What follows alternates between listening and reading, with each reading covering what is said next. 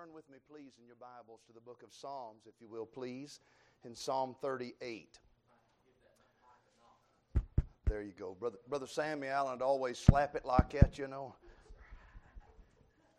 Brother Sammy, oh, I miss my buddy. I praise the Lord for that dear preacher, and uh, I miss him. Um, Psalm 38, I had been praying about whether the Lord would have us come back again tonight in Psalm 40, and we may even do that again on tomorrow evening. Whatever the Lord wants, I want to be obedient to it, but I, I feel certain this is where the Lord wants us to be in the message tonight, and it is very much um, distinctly different from what uh, uh, our brother was just preaching. I when he was preaching, I thought, Lord, surely you'd let me preach over there in Ezekiel 1 after he gets done with that. And uh, a vision of God. And uh, I, I mean, that just, I thought, now that'd be like putting icing on top of that good cake he just, the Lord baked and sent us bread from heaven. And, and the Lord wouldn't let me do that. He won't let me do things the way I want to. Um, and that's the way it's supposed to be. Because if we did anything the way we wanted to, flesh might glory in His presence.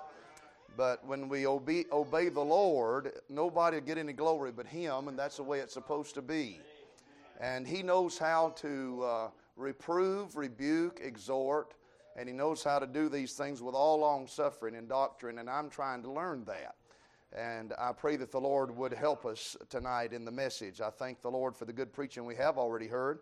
That was a good illustration about the. Uh, uh, about the little dog and not bringing anything back with her and it all being gone and so forth. I was worried there for a moment. I thought he was going to tell us that the dog told him where she had been and what she had done. Um, my mother is a bit gullible sometimes, and uh, uh, when I was still living at home, uh, she told me to take some rent. Rent, y'all know what rent milk is? she told me to take some rent milk out to the cat and uh, pour it out. She said, We don't want to waste it. And uh, so the cat's on the piezer and take the rent milk out to her. And I took the rent milk out and poured it in a little pail there for her. And she knew that that cat was smart. And she is, that real, real uh, good instincts and so forth. Barn cat. She's not. Uh, she's not a pet, she's a barn cat. And uh, I come in, I told mother, I said, You wouldn't believe what that cat did. That cat, I took that milk out there and I poured it in that pan. And I'm telling you, she took both of her paws and turned that pan up sideways and picked it up off of the floor and turned it up this way and drunk the whole thing down. And mother was just on the edge of her seat listening to everything I said. And uh, I said, then she set that pan down and took one paw and wiped her mouth off clean. And she was believing me up until now. And I said, then she looked at me and said, Thank you. And she suddenly, when I told her that the cat talked to me, didn't believe what I was saying.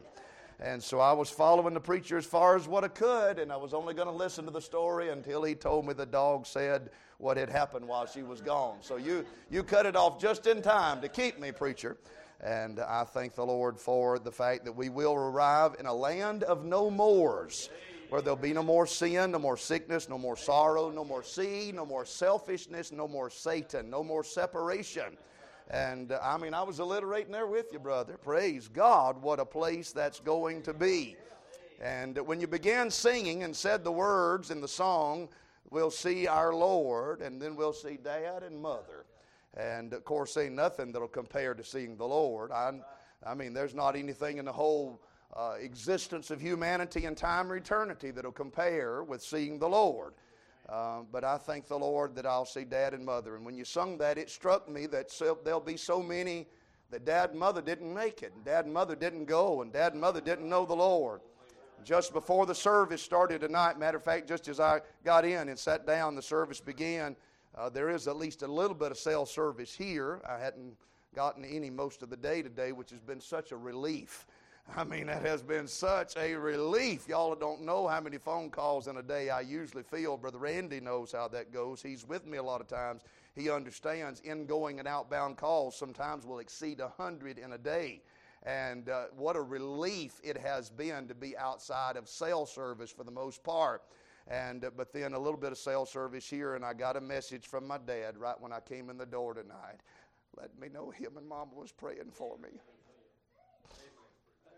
And somebody may listen to that song and think, I won't see dad and mother. but brother, I will. Praise God, and I thank the Lord for that. Praise God for the Christian family.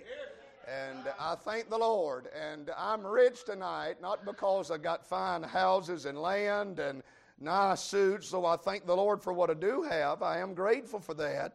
But I'm a rich man tonight because I know the Lord and the people that I love that are close to me knows the Lord.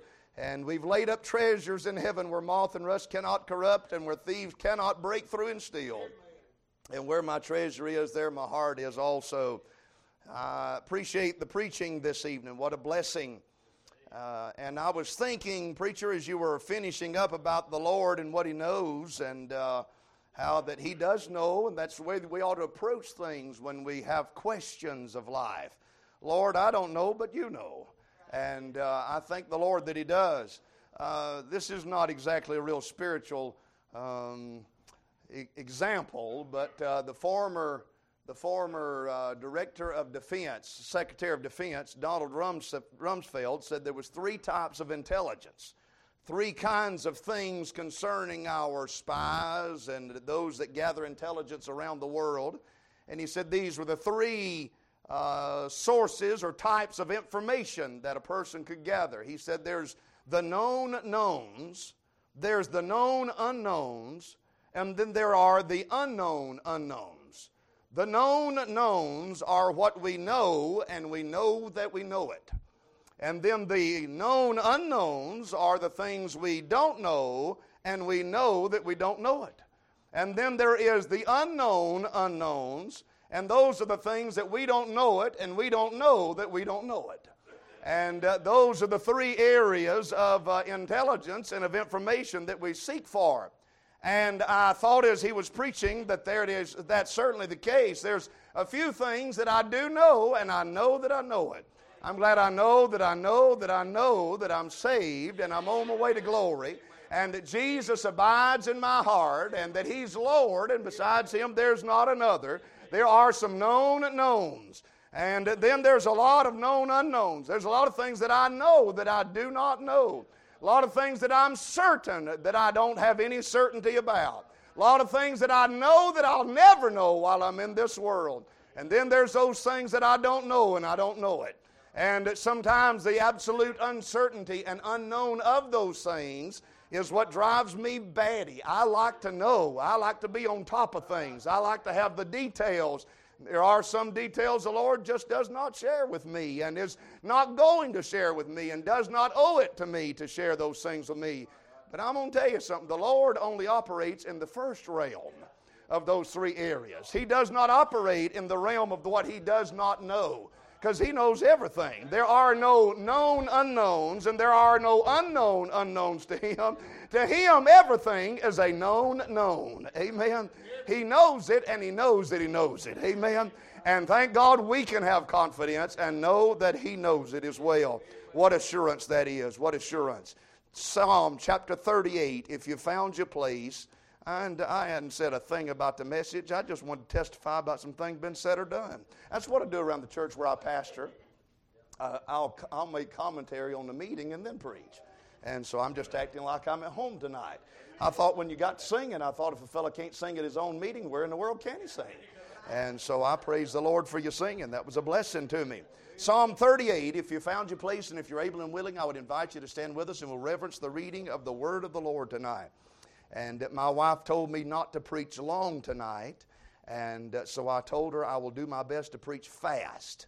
So, y'all listen close, if you will, and uh, we'll try to preach fast. If you'll listen close and listen fast, I'll try to preach fast. Psalm chapter 38, verse number 17, the word of the Lord says, For I am ready to halt, and my sorrow is continually before me. For I will declare mine iniquity, I will be sorry for my sin. But mine enemies are lively, and they are strong, and they that hate me wrongfully are multiplied. They also that render evil for good are mine adversaries, because I follow the thing that good is. Forsake me not, O Lord, my God, O my God, be not far from me. Make haste to help me, O Lord, my salvation. Verse number 18 is our text tonight, where the psalmist says, For I will declare mine iniquity. You can be seated. Thank you for standing with us while we read the word of the Lord. I will declare mine iniquity. Now, that does not sound like a real uplifting sermon title, and I'm sorry, that's what the Lord has given us tonight. And I must confess to you that the message is no more uplifting than the title is, but it's absolutely true what I'm about to share with you from the Word of the Lord. We introduced this thing last night a little bit about these declarations from the Scriptures. I've been preaching about it since February and can't seem to get away from it even in this meeting this week that the Lord has directed our heart in it.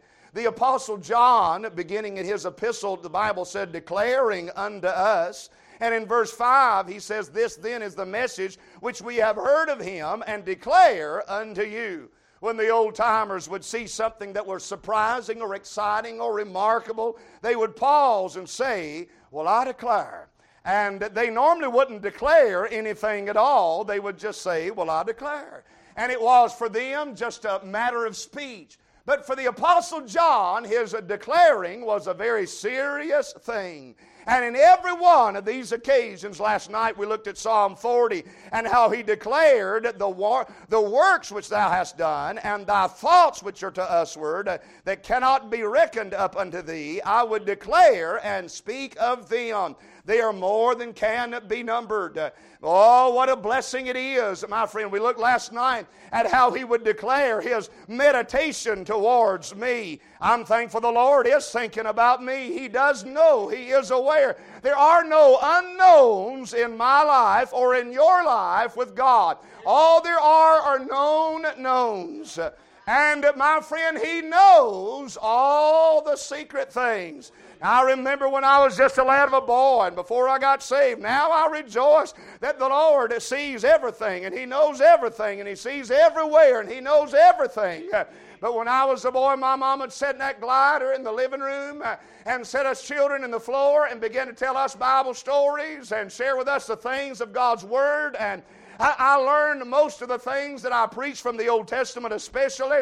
I learned those Bible stories the way my mama taught them to me in the glider, in the living room, in the chair, and telling us about the Lord. And I have people come up to me a lot of times and say, You read to so and so, or have you uh, heard this one preach on that passage of Scripture, and where did you learn it from that point of view? And most of the time, it did not come from. Uh, Dr. Bottlestopper's book, though I am not opposed to that at all. But most of the time, I preach these accounts of the Scriptures the way that my mother shared them to us while we were in the living room. And my mom would say when I was a boy that the Lord sees everything, son.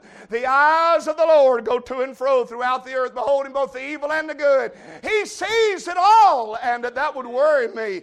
And I'd say, Mama, you mean to tell me He even sees up under the roof? Uh, sure He does, son. He sees uh, in the closet. Yes, I didn't want Him to see in the closet. I mean, I had some in the closet here I didn't want Mom and Daddy to see, and I didn't want the Lord to see. Uh, you mean to see? You tell me He sees down in the basement? Oh, yes, son. He sees everything. Uh, and that upset me that He sees all of it. And now, as a child of God, I take great solace in the fact that He sees everything, sees everywhere. And it doesn't matter where I am and what I'm going through, the eyes of the Lord are upon me. But I'm going to tell you, when a person is in sin, it's a bother, it's a trouble to him.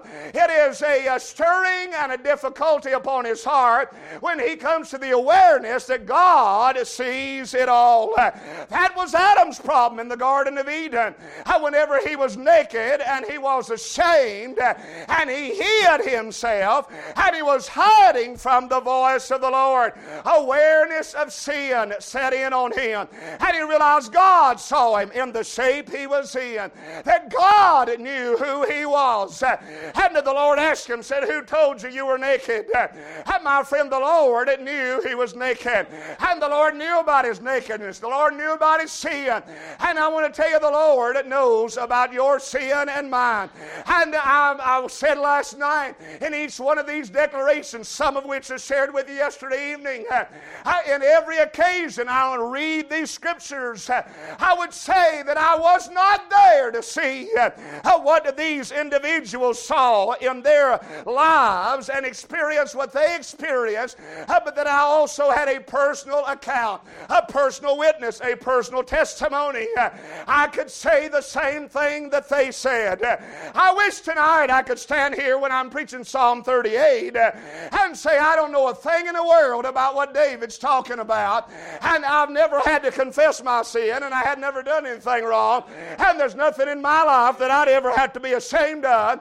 But I'm afraid tonight I'd be telling you a fib. And I have to say that I can relate to Psalm 38 quite well, that I know what it is to become aware of my sin, to see myself a little bit of the way that God sees me outside the blood of Jesus, to become ashamed of who I am, and to have to seek the Lord for forgiveness and for mercy on my soul. Uh, today we look at this psalm and say, I declare mine iniquity. This is a psalm of David, the occasion of which is not absolutely certain, but I believe and believe that it appears to have been written following the adulterous episode with Bathsheba. The psalmist is very remorseful for his sin, and unlike those of our day, he declares his iniquity of confession, not of pride. He's ashamed of his sin. He regrets his sin and he turns from his wickedness and is seeking for relief and renewal. And listen to me tonight sin is nothing to be proud of. A sin of no kind is anything to be proud of. Our president said over the weekend while men who think they're pretty and dress like women and have uh, altered their bodies in wicked ways have pranced around the yard, the lawn of the White House, unclothed and naked. And our President of the United States said that this is really what America is about. America is about pride. God help us. The sad part is, I really can't argue with the shape that America's in. I can't argue with what he said. We are a proud nation and a nation that needs to humble ourselves under the mighty hand of God that He may exalt us in due time. America has pranced off into sin, and she no longer hides her sin, but she declares it as Sodom. Amen. Oh, God, help us that we would have an entire month in this country on both the corporate and national calendar to celebrate sin of the most wicked and perverse kinds uh, and be proud of that sin.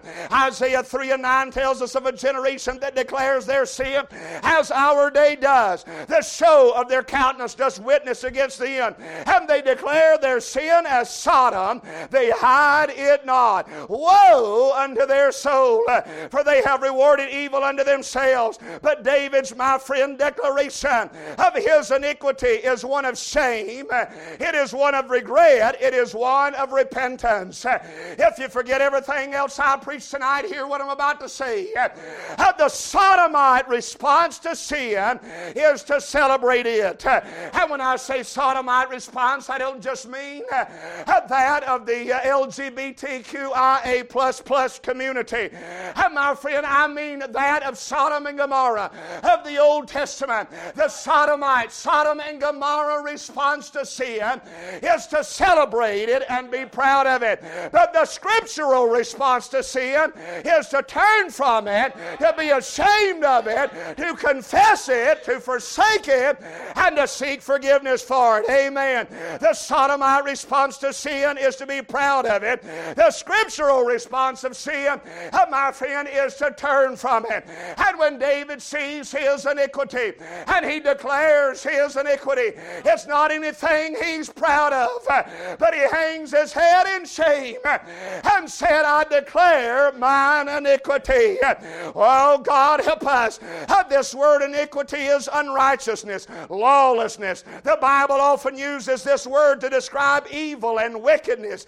Iniquity can suggest different types of evil, such as transgressions of spiritual law and crimes against God, moral or legal wrongs, or depravity and sin generally.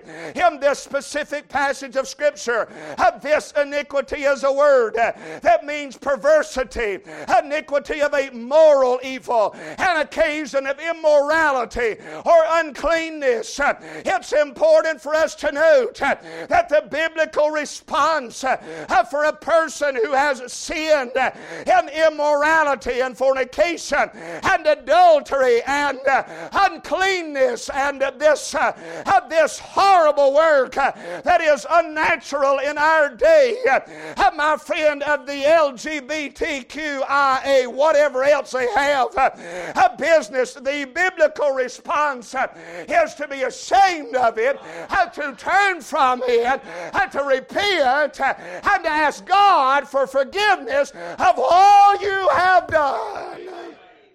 Amen. Oh, my friend, James chapter 4, verse number 8 says, Draw nigh to God, and he will draw nigh to you. Cleanse your hands, you sinners, and purify your hearts, you double minded. Be afflicted and mourn and weep. I have folks tell me when I preach like this, you just want me to feel bad. You want me to feel guilty. Buddy, you don't have to feel nothing. You're guilty whether you ever feel it or not. If you are guilty, you ought to feel guilty.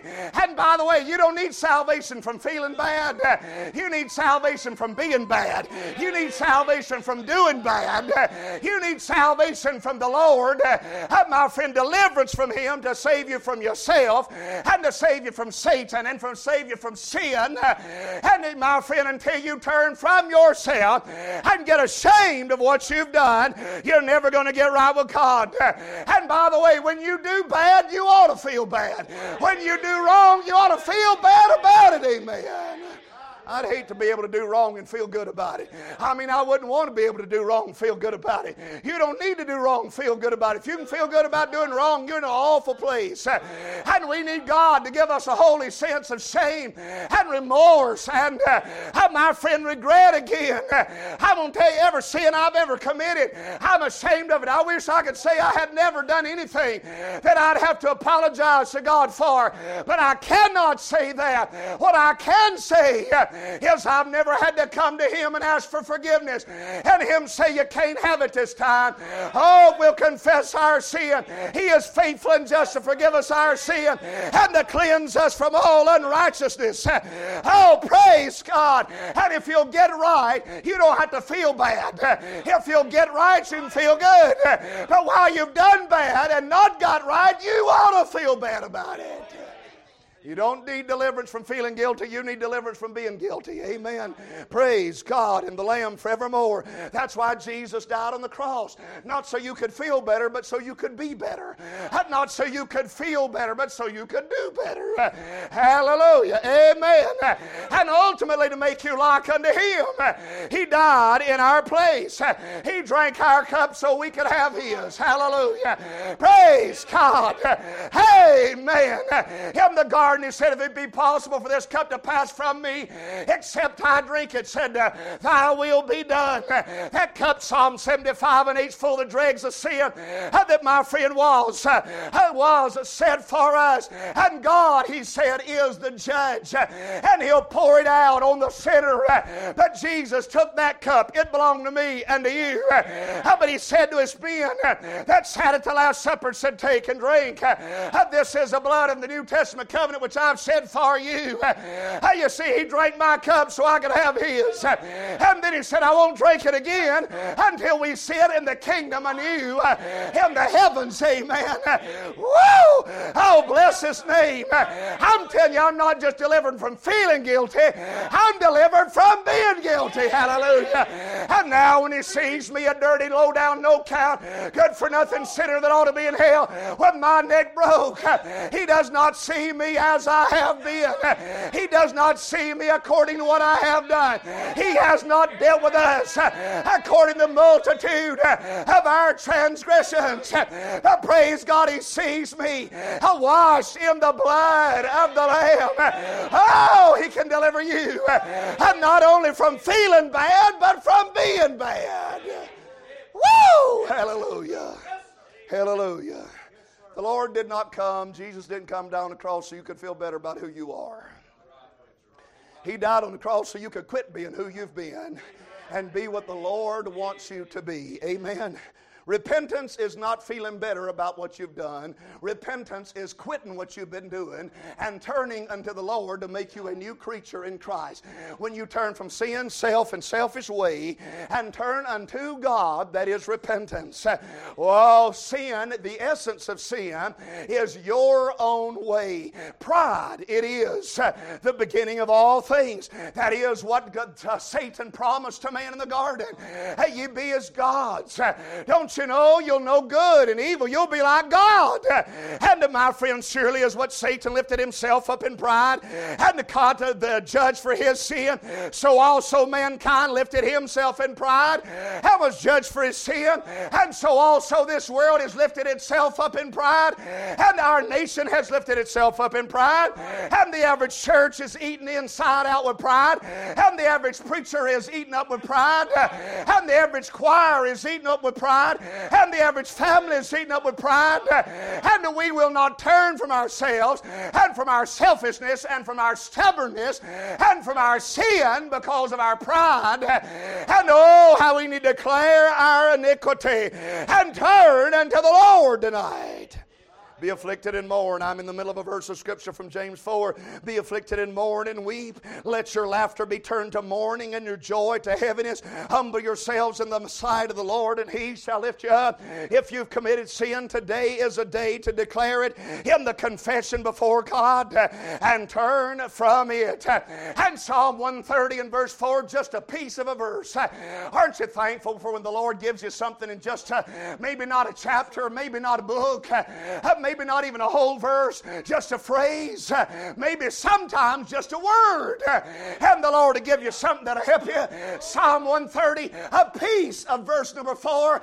There is forgiveness with thee. What about that? With me there's judgment. With me there's condemnation. With me there's a path to hell. There is a way that seemeth right unto a man, but the end thereof are the ways of death. If I follow myself, if we'd gotten justice would surely be lost. But praise God, there is forgiveness with thee. Woo! I declare mine iniquity, not because I'm proud of it, but because He promised me if I'd confess it and forsake it, He'd forgive it and take it away. Hallelujah. Oh, bless His name. And He's faithful and just to do what He said. Oh, bless the Lord. Hallelujah. But he that covers his sin shall not prosper. I will declare mine iniquity.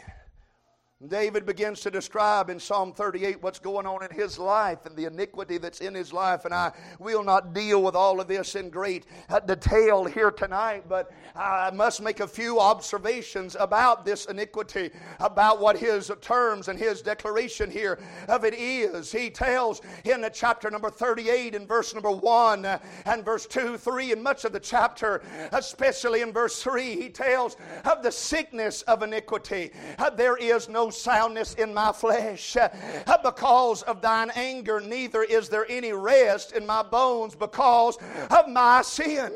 How you see, sin creates sickness, suffering, and death. Uh, HIV, AIDS, chlamydia, syphilis, and monkeypox, God help us, and other screaming sins or, and uh, diseases are reminders in our day that God will not allow the sins of immorality to go unpunished. Hebrews 13 and 4 says, uh, My friend, that marriage is honorable in all, and the bed is undefiled, but whoremongers and adulteries shall be judged. Now, I didn't write that, I'm just preaching it tonight. I didn't decide what to preach tonight, the Lord did. Uh, don't get upset with the mailman. All I'm doing is delivering the mail. Uh, you'd be crazy today if you went out and found your mailman putting a light bill in your, in your mailbox and you shot him uh, because you didn't like what the light bill said. He didn't write the letter, he's just delivering the mail. And tonight I didn't write the letter, I'm just a postman delivering the mail. And the mail still says uh, that God will judge these sensual and ungodly sins. Uh, David describes his life, and there was sickness because of his iniquity. He had committed adultery in this thing. And those of you who remember well, he had committed a host of other sins uh, and then tried to cover them. And the longer it went, the worse it got. Uh, and my friend, he was ashamed of all of those things. Uh, and he got sick because of it. He describes his sickness in verse number three as having a, a symptom of sleeplessness. He said, There's no rest in my bones. There is no way for me to be able to sleep at night. I have no rest in my bones because of my sin. And listen, not only adulterous, and not every adulterous act is only physical, and not all of the sicknesses it brings is physical. For David, he could get no rest. His dreams were invaded by regret. His tears, hot tears, flowed down his face and stained his pillow as he cried over his dead son. He wept aloud for his rebellious boy who died as a fool in rebellion against his sinful father. And David cried, Absalom, oh, Absalom, would God that I had died for thee. And he could get no rest. He couldn't eat, he couldn't drink, he could find no place of peace. In verse number 8, he describes the disquietness of his heart. David could see the face of the prophet Nathan and hear his voice as he pointed his finger at David, saying, Thou art the man. And David could not rest for weariness in his sin that had been brought upon him. If you can sin habitually and sleep well at night, I'd be afraid to stand next to you in a thunderstorm. Amen. If you can sin habitually and sleep well at night and just be okay with it, I'd be afraid to stand next to you in a thunderstorm. I'm telling you, friend, I don't want to be able to do whatever I desire and get by with it and feel okay with it. Amen. You can sin and get by, you don't get chastised for it. You might be a church member. You might sing in the choir, but you're not in the family of God. You're not born again. If you were one of his young'uns, he'd snap you up and whoop the fire out of you. Amen. That's exactly right. And for David, there was a sickness with his sin. This sickness brought sleeplessness. And if you can sleep well while you sin, I doubt you've ever been born again. I doubt you've ever been saved. I mean, listen, saved folks don't say things like, oh, preacher, I'm okay. I'm saved. I'm just backslid. It's all right. Saved folks don't talk like that. Lost people talk like that. Saved folks might be backslid, but they don't say, I'm just backslid and it's okay and it's all right. They say, preacher, I know I'm saved, but I'm ashamed of the way I'm living, and I know I'm not right with God, and I need to get right with God, and pray for me. I'm not where I ought to be with the Lord. That's the way saved people talk when they're not right with God. If you can say, I'm saved, I'm all right, I'm just backslid, I'm doing what I want to do, it's okay, don't worry about me. I doubt you've ever got front slid. You likely need to be born again. You need to examine yourself and see whether you be of the faith. Sickness of iniquity will bring sleeplessness. It'll bring a stench into your life. In verse number five, the Bible said, My wounds stink and are corrupt because of my foolishness. David was ashamed of the literal smell that came from his infection, and he had nobody to blame but himself and his own foolishness. Iniquity stinks, sin stinks. The prodigal son took his journey into a far country, and he found himself neck deep in slop, and his stink didn't show up on him him while he's walking away from the Father with a pocket full of money, had it didn't show up while he wasted his substance with riotous living, and it didn't show up while uh, the harlots were hanging around with their perfume, but when the, my friend, the occurrence of sin really landed on him, had he found himself in the hog pen, had he came to himself, he looked around and realized what stench there was around, and he came back to the Father's house with the hog's wheel still on him, seeking forgiveness from the Father. Oh, my friend, the burning of Sodom and Gomorrah was a burning of fire and brimstone. Brimstone is sulfur because sin stinks in the nostrils of a holy God. My friend, it's our kind of living, but it's God's kind of judgment. Oh, God, help us. And my friend, God is not pleased with what we're doing. God is not pleased with how we're living. And we need to realize, my friend, that He smells what's going on. And like in the temple, when He smelled the sacrifice, it was a sweet smelling savor. But when He smells sin in our lives, it's a stench in the nostrils of a holy God. Amen. The sickness of iniquity is in sleeplessness, it's in a stench, it's in a scourge. In verse number seven, the Bible says, For my loins are filled with a loathsome disease. There is no soundness in my flesh. The sinner may think temptation allures with great promise of pleasure, but when sin works in you, it works loathsome things. You will chase what you love, and you'll catch what you despise. Like the dog that caught the car and now he doesn't know what to do with it. That's where a sinner is when he arrives at the place of exceeding sinfulness and realizes who he is and what he's done.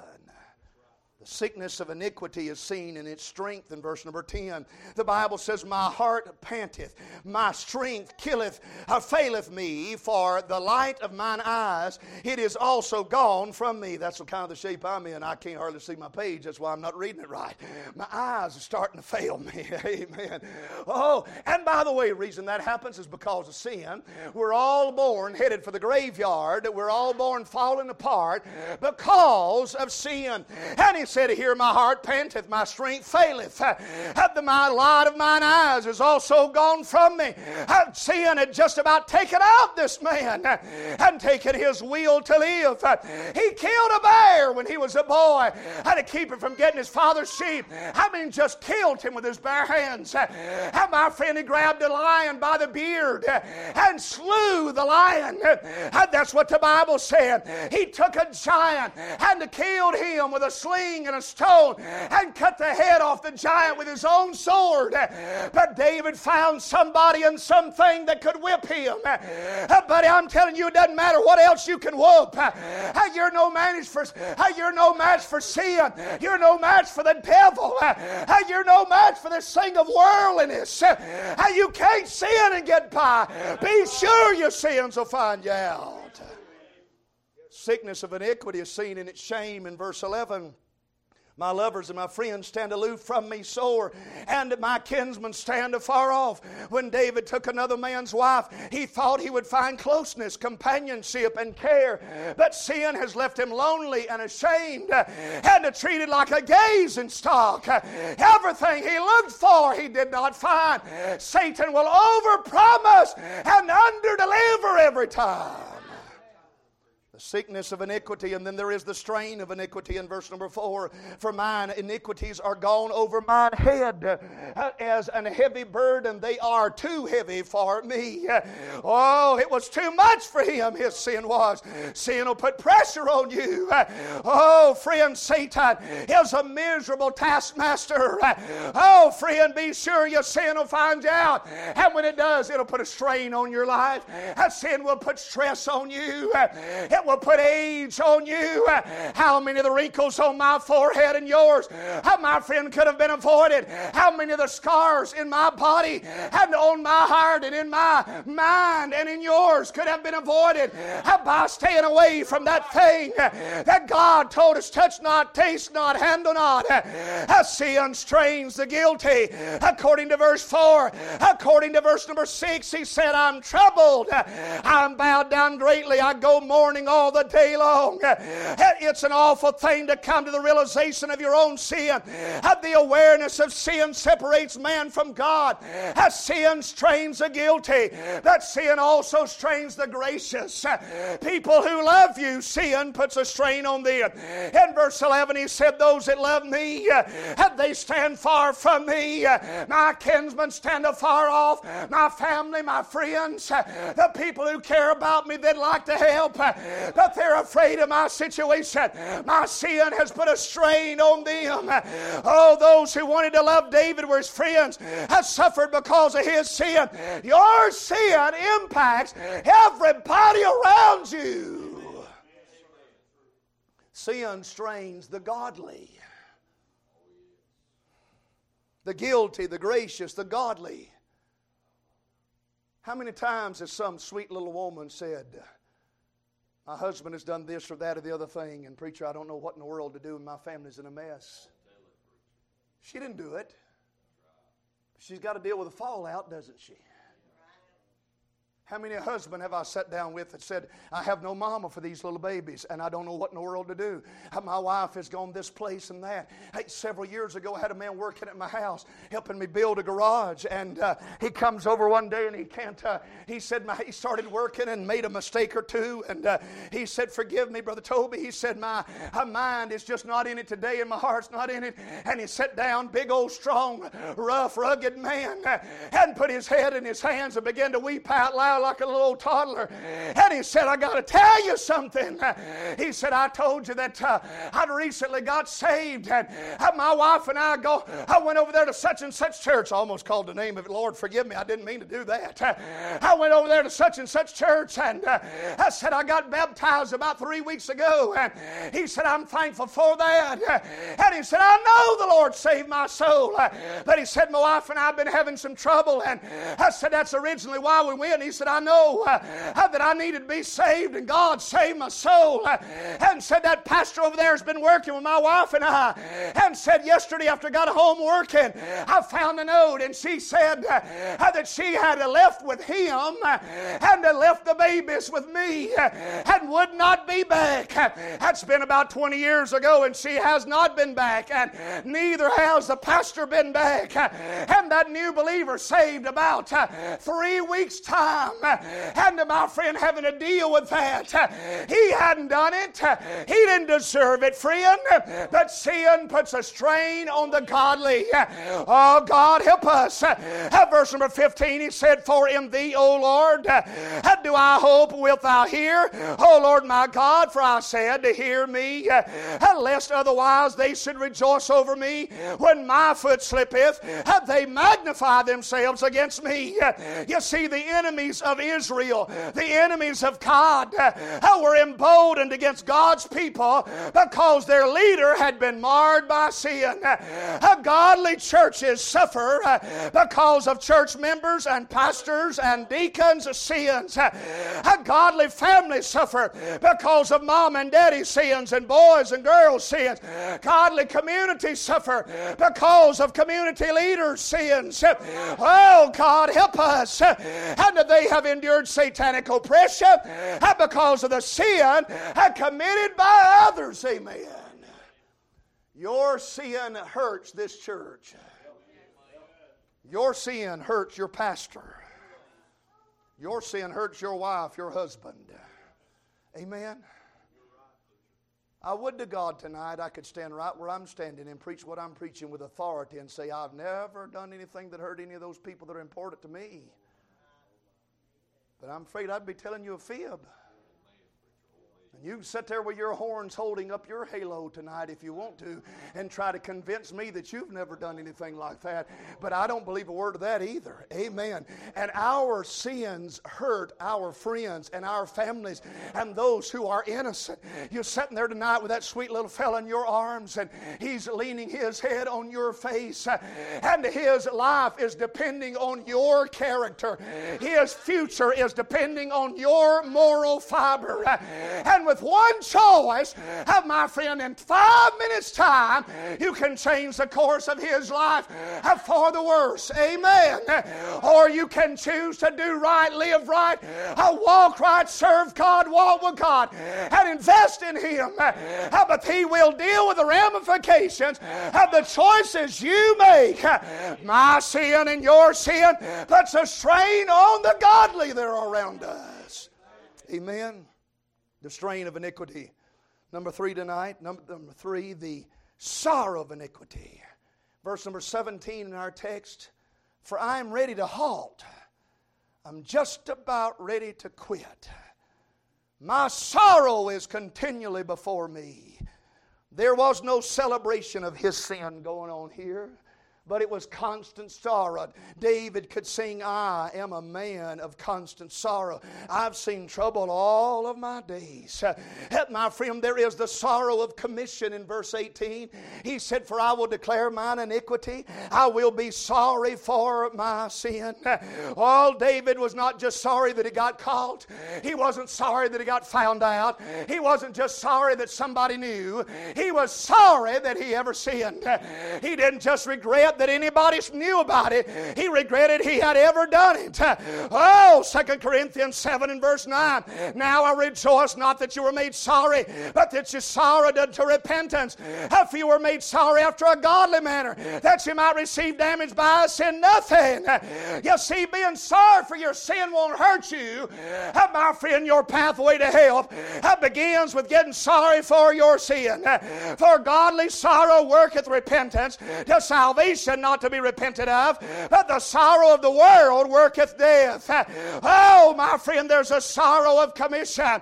I'm sorry for my sin. There's a sorrow that continues. He said, I'm ready to halt, just about ready to give up. It's too much for me. My sorrow is continually before me. All that he seemed to be able to think of was his sorrow for his sin. It had overwhelmed and taken over his life. Then there is the sorrow of contention. And verses 19 and 20, talks about his enemies. They're lively, they're strong, they attack, they render uh, evil for good. You see, when you give into temptation, the enemy of your soul uh, is emboldened. Satan does not hold a celebration over your soul and say, Yippee, we got him. Everybody celebrate and then quit working on you. He does not call a truce because he got got defeat in one area of your life. But when you yield to Him in one place, uh, uh, He doubles down His efforts uh, and He begins to attack you in other places. And He comes from every direction, amen. And He puts pressure on you and He tries to totally annihilate you seeks to utterly destroy your life. The thief cometh not before to steal and to kill and to destroy. The devil's not satisfied with wounding you, he's out to kill you. The sorrow of contention, the sickness and strain and sorrow and supplication for iniquity. And verse 18, here's our solution. For I will declare mine iniquity, I will be sorry for my sin. He prays about this matter and seeks God. I like the way he talks in verse 1 when he says, O Lord, rebuke me not in thy wrath, neither chasten me in thy hot displeasure. He's asking for mercy. The sinner does not look for justice. We are not social justice warriors. We're not looking for justice. We're in need of mercy. Matter of fact, I can't find a sinner's prayer in this Bible, not as they pray it most of the time in the ranks of Hollywood evangelism. But one thing I can pray that ever, or find in this Bible that every sinner needs to pray is in Luke 18 and 13, when that publican before the Lord uh, and says, God, uh, be merciful unto me, a sinner. Uh, I tell you, that's the beginning of the solution for all of us. When we realize our sin and we pray and we seek mercy, he prays for hope in verse number 15. He says, My hope is in him. For in thee, O Lord, do I hope that thou wilt hear. He prays for God to I prays for hope in the Lord. This is your only hope when you deal with a soul. He prays for God to hear. In verse number 21, forsake me not, O Lord.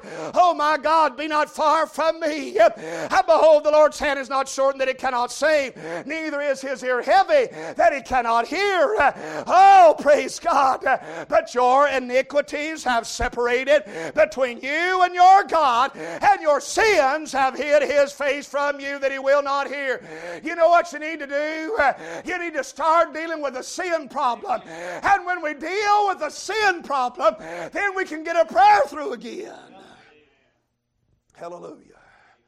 You know, my, my granddaddy's generation could bow their heads and pray for rain and God would shower their crops because they dealt with a sin problem. And now we're living in a world that don't want to deal with the sin problem and we wonder why we can't get nothing out of our prayer lives.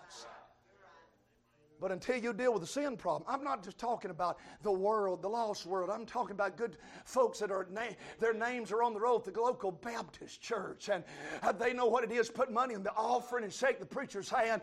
They know how to nod their head like a bobblehead doll while the preacher's preaching. Know all the right ways to say Amen and praise the Lord. They even know how to say Hallelujah just right. Amen. Praise God. Get on flat ground, they say Hallelujah. How about you get up in the mountains, they say Hallelujah. You can even even know how to say hallelujah right and still be in trouble because of your sin problem. There's a lot of preachers that used to preach, but they ain't got no preach left in them because they got sin problems. A lot of churches, no power because they hadn't dealt with a sin problem. A lot of families are not going to get healed eh, because of the sin problem. We're going to have to deal with a sin problem if we're going to make it anywhere with God. He prays for hope. He prays for God to hear. He prays for God to haste Verse 22 Make haste to help me, O Lord, my salvation. There's an urgency to his prayers. Your sin problem is not something that can just wait until another time. Every moment it is growing worse and worse and more serious. 2 Corinthians 6 and 2 says, Behold, now is the accepted time. Behold, today is the day of salvation. Now is the day of salvation. Tonight I wonder has God, the Holy Ghost, put his finger on something in your life that if you don't deal with it, it's going to deal with you? There's a man in the book of Second Kings by the name of Naaman. The Bible tells us that he was great. He was a captain, and he was great amongst his people, and that he had done wonderful things for the people of God. He was even kind to his slaves and his servants. Everything the Bible says about Naaman is commendable. But he was a leper. There's only one thing the Bible has to say about him. The only problem is that one thing was killing him. And that one thing was something he couldn't do anything about. And that thing was happening to a great man. I'm afraid we got lots of Naamans in the church. They've been good soldiers. They tithe and they give missions and they say amen to their pastor and they attend faithfully. But if we could roll back the curtain, if we could roll up the sleeves and see what's under the facade of religion, we'd find leprosy. And it's not that they're hypocrites, it's that they are human. There's some impurity, there's some defilement, there's some disobedience. And it's like a monster in their lives. And they can't seem to get victory over it. The man that wrote this psalm tonight in Psalm 38 is not some hippie down there at the honky tonk trying to sing ugly songs and so forth. He's a harpist down at the temple and he writes music for the house of the Lord. And he's a man that God says is a man after mine own heart. And yet he's declaring his iniquity. And, buddy, it was some serious stuff. If we knew the sin that works in others' hearts, it'd scare us to death. And if we'd be honest about the sin that works in our own heart, it'd scare us even worse. I'm going to say something right here. And I got to quit. But I got to tell you this.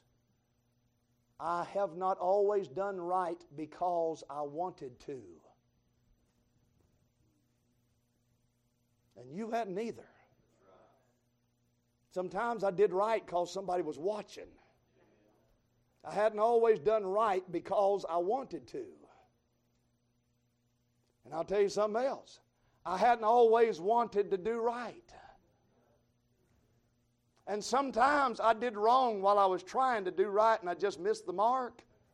But there's been a whole lot more times I've done wrong just because I decided to do wrong and I didn't want to do right. And you're in just as bad a shape. And you know what we need to do tonight? Instead of saying, Lord, you know I've been trying real hard. Yeah, He knows. And He knows we're kidding ourselves when we say stuff like that most of the time. We ought to just get honest before the Lord and declare our iniquity. You know how, how, what it does to me when I do that? It hurts my feelings. Now, I'm going to tell you something that some of y'all you'll relate to and you won't want to tell me that you relate to it.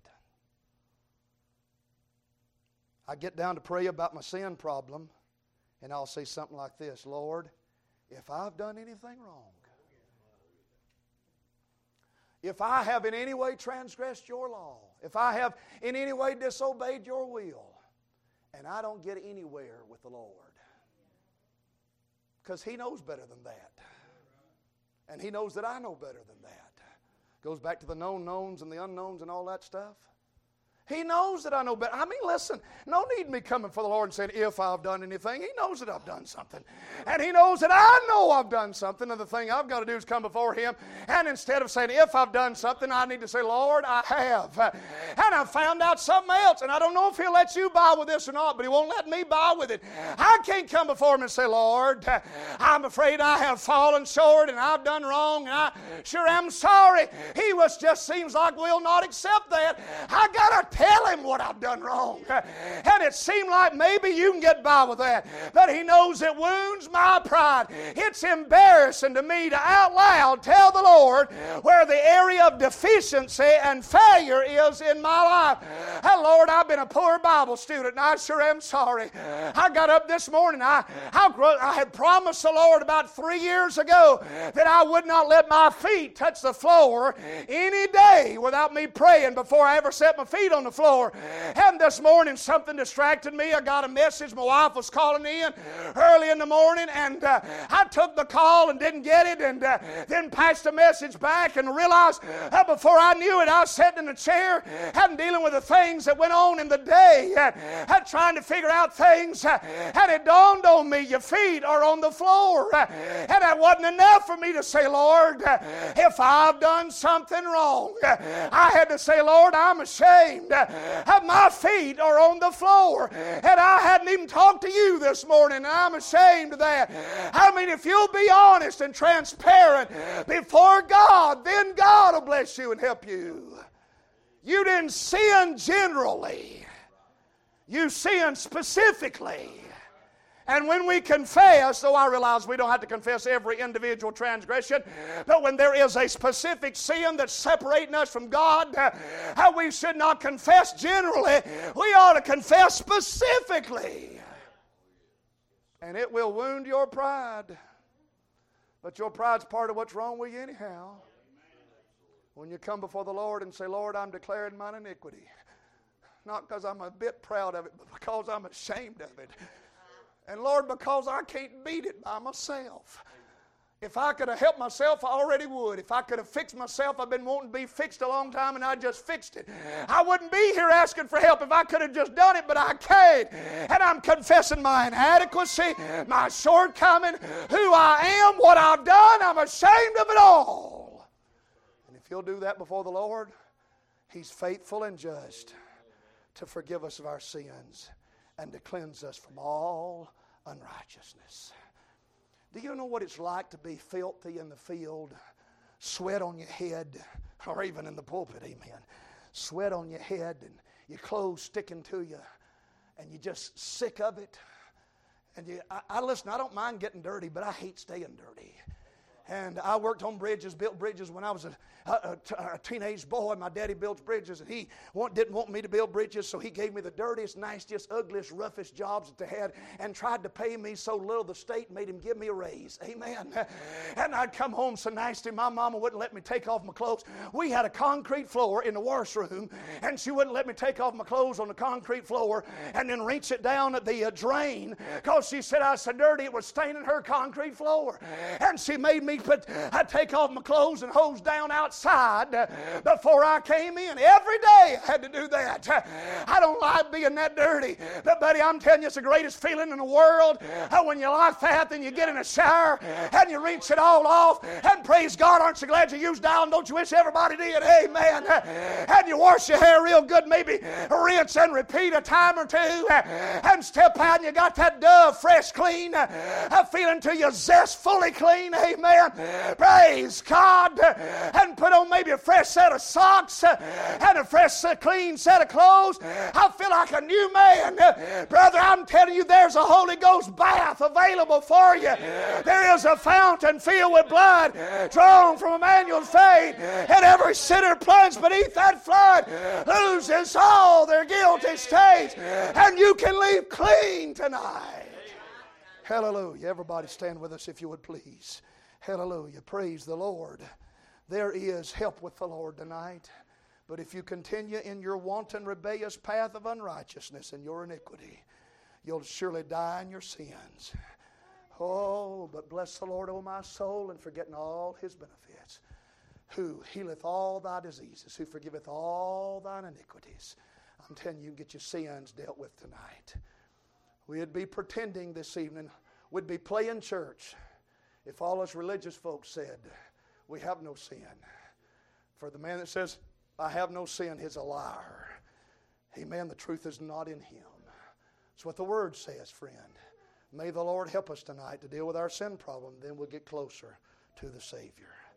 Let's pray. Pastor, give invitation, whatever you feel like you need to do tonight, preacher. Lord in heaven, I pray you'd have mercy on me. Lord, tonight I tremble. I'm afraid. I'm scared at even preaching what I've needed to preach tonight, but I've tried to be obedient to your word. Forgive me, Lord, for the sin in my own heart. Lord, you know my heart. I despise. I despise the sin that abides in my own flesh. And I pray you'd have mercy. God, I'm not trying to be difficult with anybody tonight. I want to be merciful to others, for I need mercy. And you promised in your word, Blessed are the merciful, for they shall obtain mercy. And I need mercy tonight. But Lord, I'd be, I would be dishonest with this congregation if I hadn't preached what you laid on my heart this evening. Lord, I know across this building tonight everybody looks good to me, but you see what I cannot. And Lord, they know their own hearts. They know the temptations of the things that walked down the pathway of their lives today. Lord, you know the people that in this place tonight are walking a straight line, but they're, they're a quarter of an inch. They're right on the bubble away from a blowout in their lives that could just destroy everything. Little boys and girls' lives are riding on what people do with the message tonight. Oh God, my family is depending on it. My church is. Help me, Lord, not to be a stumbling block or, Lord, to in any way cast uh, Lord, a stumbling block in front of one of these little ones. Help me tonight to be your man and your preacher. Help my family, Lord. Be to my children a daddy while I'm gone, and to my wife a husband, and my church a pastor. Oh God, help us tonight to walk the straight and narrow. Forgive us for how we fail you, I pray. Have mercy on my soul tonight, Lord. I'll declare before you that I am nothing and deserve nothing.